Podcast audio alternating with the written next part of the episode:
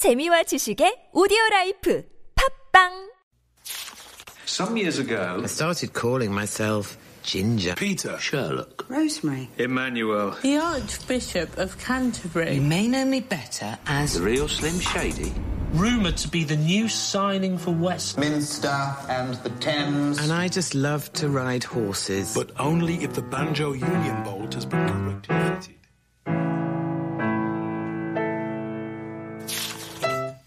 First chapter.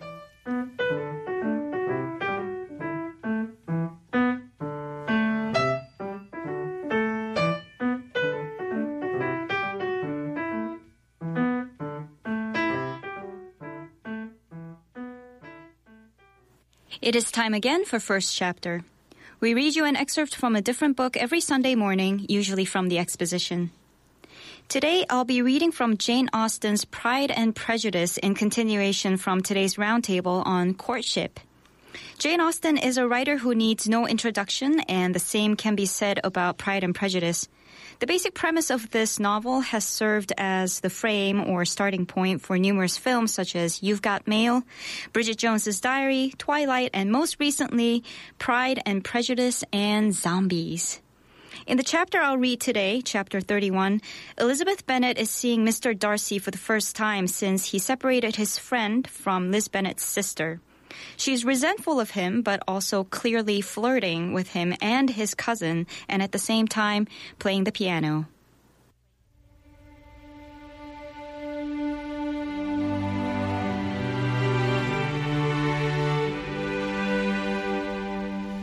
Pride and Prejudice by Jane Austen. Chapter 31. Colonel Fitzwilliam's manners were very much admired at the parsonage, and the ladies all felt that he must add considerably to the pleasures of their engagements at Rosings. It was some days, however, before they received any invitation thither, for while there were visitors in the house, they could not be necessary, and it was not until Easter Day, almost a week after the gentleman's arrival, that they were honored by such an attention.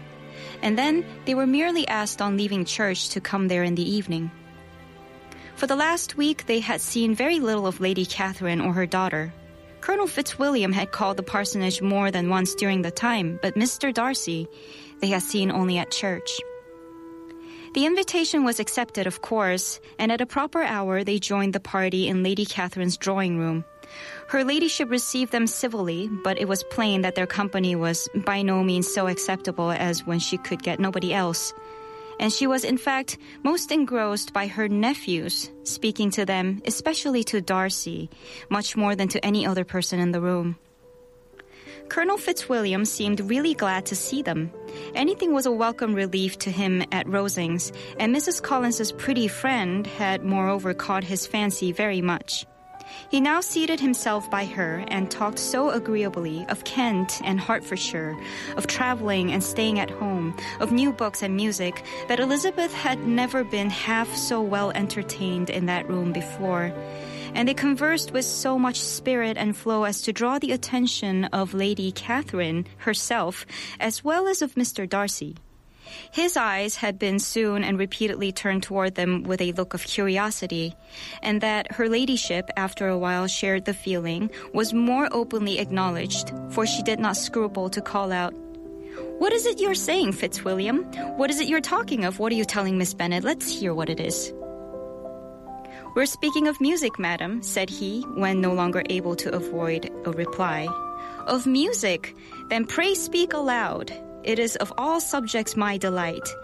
I must have my share in the conversation if you are speaking of music. There are few people in England, I suppose, who have more true enjoyment of music than myself, or a better natural taste. If I had ever learned, I should have been a great proficient. And so would Anne, if her health had allowed her to apply. I am confident that she would have performed delightfully. How does Georgiana get on, Darcy? Mr. Darcy spoke with affectionate praise of his sister's proficiency. I am very glad to hear such a good account of her, said Lady Catherine, and pray tell her from me that she cannot expect to excel if she does not practice a good deal. I assure you, madam, he replied, that she does not need such advice. She practices very constantly. So much the better. It cannot be done too much. And when I next write to her, I shall charge her not to neglect it on any account. I often tell young ladies that no excellence in music is to be acquired without constant practice. I have told Miss Bennet several times that she will never really play well unless she practices more. And though Mrs. Collins has no instrument, she is very welcome, as I have often told her, to come to Rosings every day and play on the pianoforte in Mrs. Jenkins's room. She will be in nobody's way, you know, in that part of the house. Mr. Darcy looked a little ashamed of his aunt's ill breeding and made no answer. When coffee was over, Colonel Fitzwilliam reminded Elizabeth of having promised to play to him, and she sat down directly to the instrument. He drew a chair near her. Lady Catherine listened to half a song and then talked, as before, to her other nephew till the latter walked away from her and making with his usual deliberation toward the pianoforte, stationed himself so as to command a full view of the fair performance countenance. Elizabeth saw what he was doing and at the first convenient pause turned to him with an arch smile and said, You mean to frighten me, Mr. Darcy, by coming in all this state to hear me? I will not be alarmed, though your sister does play so well. There is a stubbornness about me that never can be bared to be frightened at the will of others. My courage always rises at every attempt to intimidate me. I shall not say you are mistaken, he replied, because you could not really believe me to entertain any design of alarming you and I have had the pleasure of your acquaintance long enough to know that you find great enjoyment in occasionally professing opinions which, in fact, are not your own. Elizabeth laughed heartily at this picture of herself and said to Colonel Fitzwilliam, Your cousin will give you a very pretty notion of me and teach you not to believe a word I say. I am particularly unlucky in meeting with a person so able to expose my real character in a part of the world where I had hoped to pass myself off with some degree of credit. Indeed, Mr. Darcy, it is very ungenerous in you to mention all that you knew to my disadvantage in Hertfordshire, and, give me leave to say, very impolitic too, for it is provoking me to retaliate, and such things may come out as will shock your relations to hear. I am not afraid of you, said he smilingly.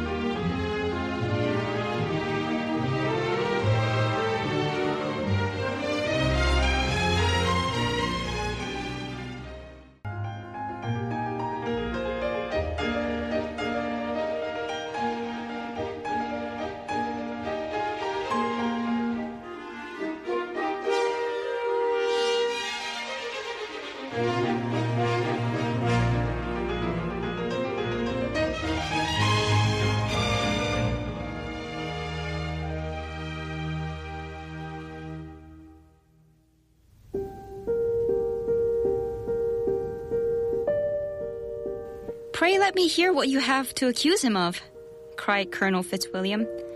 I should like to know how he behaves among strangers. You shall hear then, but prepare yourself for something very dreadful.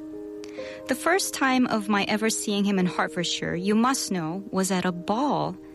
And at this ball, what do you think he did? He danced only four dances, though gentlemen were scarce, and to my certain knowledge, more than one young lady was sitting down in want of a partner. Mr. Darcy, you cannot deny the fact.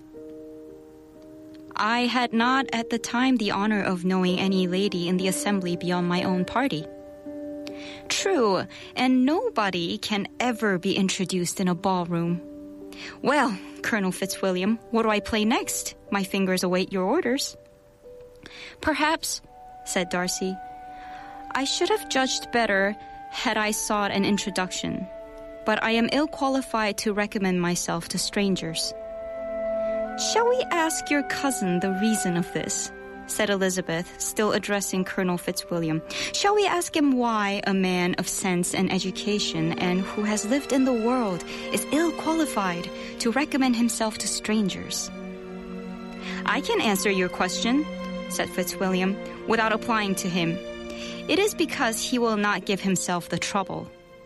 I certainly have not the talent which some people possess, said Darcy, of conversing easily with those I have never seen before. I cannot catch their tone of conversation or appear interested in their concerns, as I often see done. My fingers, said Elizabeth, do not move over this instrument in the masterly manner which I see so many women's do. They have not the same force or rapidity and do not produce the same expression. But then I have always supposed it to be my own fault because I will not take the trouble of practicing. It is not that I do not believe my fingers as capable as any other woman's of superior execution. Darcy smiled and said, You are perfectly right. You have employed your time much better. No one admitted to the privilege of hearing you can think anything wanting. We neither of us perform to strangers. Here they were interrupted by Lady Catherine, who called out to know what they were talking of. Elizabeth immediately began playing again. Lady Catherine approached and, after listening for a few minutes, said to Darcy, Miss Bennet would not play at all amiss if she practiced more, and could have the advantage of a London master. She has a very good notion of fingering, though her taste is not equal to Anne's. Anne would have been a delightful performer had her health allowed her to learn. Elizabeth looked at Darcy to see how cordially he assented to his cousin's praise. But neither at that moment nor at any other could she discern any symptom of love. And from the whole of his behavior to Miss de Bourgh, she derived this comfort for Miss Bingley that he might have been just as likely to marry her had she been his relation. Lady Catherine continued her remarks on Elizabeth's performance, mixing with them many instructions on execution and taste. Elizabeth received them with all the forbearance of civility, and at the request of the gentleman remained at the instrument till her ladyship's carriage was ready to take them all home. Chapter 32 Elizabeth was sitting by herself the next morning and writing to Jane, while Mrs. Collins and Maria were gone on business into the village, when she was startled by a ring at the door, the certain signal of a visitor. As she had heard no carriage, she thought it not likely to be Lady Catherine, and under that apprehension was putting away her half finished letter that she might escape all impertinent questions. When the door opened, and to her very great surprise, Mr. Darcy, and Mr. Darcy only, entered the room. He seemed astonished, too, on finding her alone and apologized for his intrusion by letting her know that he had understood all the ladies to be within. They then sat down, and when her inquiries after Rosings were made, seemed in danger of sinking into total silence. It was absolutely necessary, therefore, to think of something. And in this emergency, recollecting when she had seen him last in Hertfordshire and feeling curious to know what he would say on the subject of their hasty departure, she observed, How very suddenly you all quitted Netherfield last November, Mr. Darcy. It must have been a most agreeable surprise to Mr. Bingley to see you all after him so soon for if I recollect right, he went but the day before. He and his sisters were well, I hope, when you left London. Perfectly so. I thank you. She found she was to receive no other answer, and after a short pause, added, I think I have understood that Mr. Bingley has not much idea of ever returning to Netherfield again. I have never heard him say so, but it is probable that he may spend very little of his time there in the future. He has many friends, and he is at a time of life when friends and engagements are continually increasing. If he means to be but little at Netherfield, it would be better for the neighborhood that he should give up the place entirely, for then we might possibly get a settled family there. But perhaps Mr. Bingley did not take the house so much for the convenience of the neighborhood as for his own, and we must expect him to keep or quit it on the same principle. I should not be surprised, said Darcy, if he were to give it up as soon as any eligible purchase offers. Elizabeth made no answer. She was afraid of talking longer of his friend, and having nothing else to say, was now determined to leave the trouble of finding a subject to him. He took the hint and soon began with, This seems a very comfortable house. Lady Catherine, I believe, did a great deal to it when Mr. Collins first came to Hunsford. I believe she did, and I am sure she could not have bestowed her kindness on a more grateful object. Mr. Collins appears very fortunate in his choice of a wife.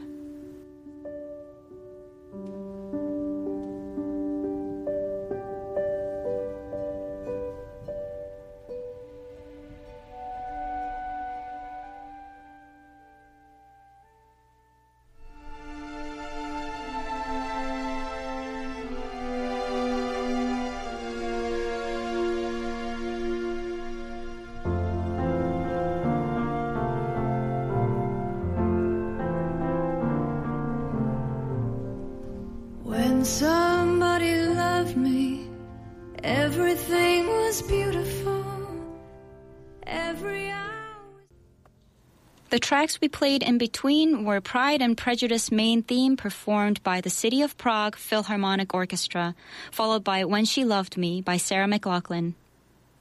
Today I read from Jane Austen's Pride and Prejudice. Copies are available any place where books are sold, and since the book is in public domain, PDFs are available online for free.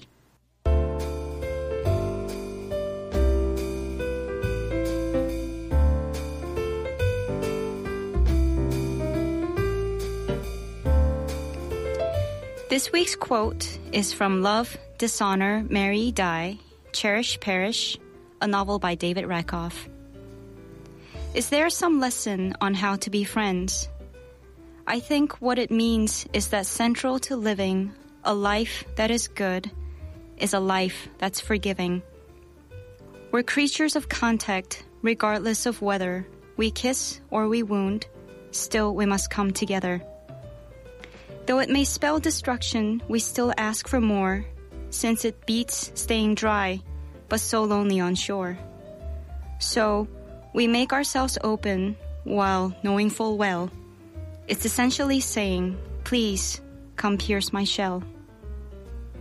Once again, that was from Love, Dishonor, Marry, Die, Cherish, Perish, a novel by David Rakoff.